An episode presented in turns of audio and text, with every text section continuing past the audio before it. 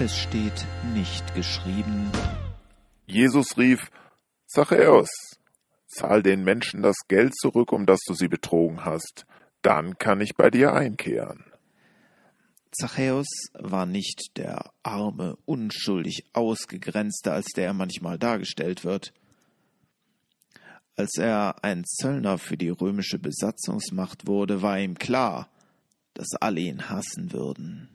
Das hat er in Kauf genommen angesichts der Möglichkeiten, von dem, was er von den Zolleinnahmen in die eigene Tasche abzweigen konnte, ordentlich reich zu werden.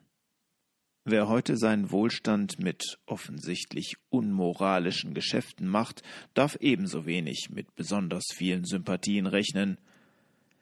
Jesus hätte also allen Grund, Zachäus zu verurteilen oder wenigstens Bedingungen zu stellen, wie so jemand in die Gemeinschaft zurückfinden kann. Doch nichts von alledem. Zachäus, steige eilend herunter, denn ich muss heute in deinem Haus einkehren. Lukas 19, Vers 5.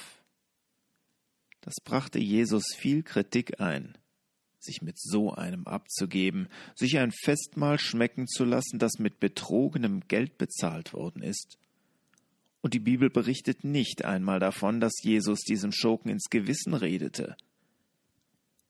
Und doch hat diese Begegnung, diese Erfahrung, dass ein Mann Gottes ihn annimmt, in ihm nicht nur die Bosheit sieht, Zachäus offenbar verändert. Es ist seine eigene Idee, seinen Reichtum den Armen zu geben, sein eigener Wunsch, das Betrogene zurückzugeben, Jesus drängt ihn nicht. Zachäus bekommt auch kein Versprechen, dann nicht mehr ausgeschlossen zu werden. Etwas ist mit seinem Herz passiert, dass er sich so gewandelt hat. Etwas, das auch mit den Herzen unserer Mitmenschen passieren kann, wenn wir es schaffen, ihnen ohne Verurteilung zu begegnen. Wann treffen wir uns? Mit dem Geizkragen oder der Schlampe, egal was die Leute dann sagen.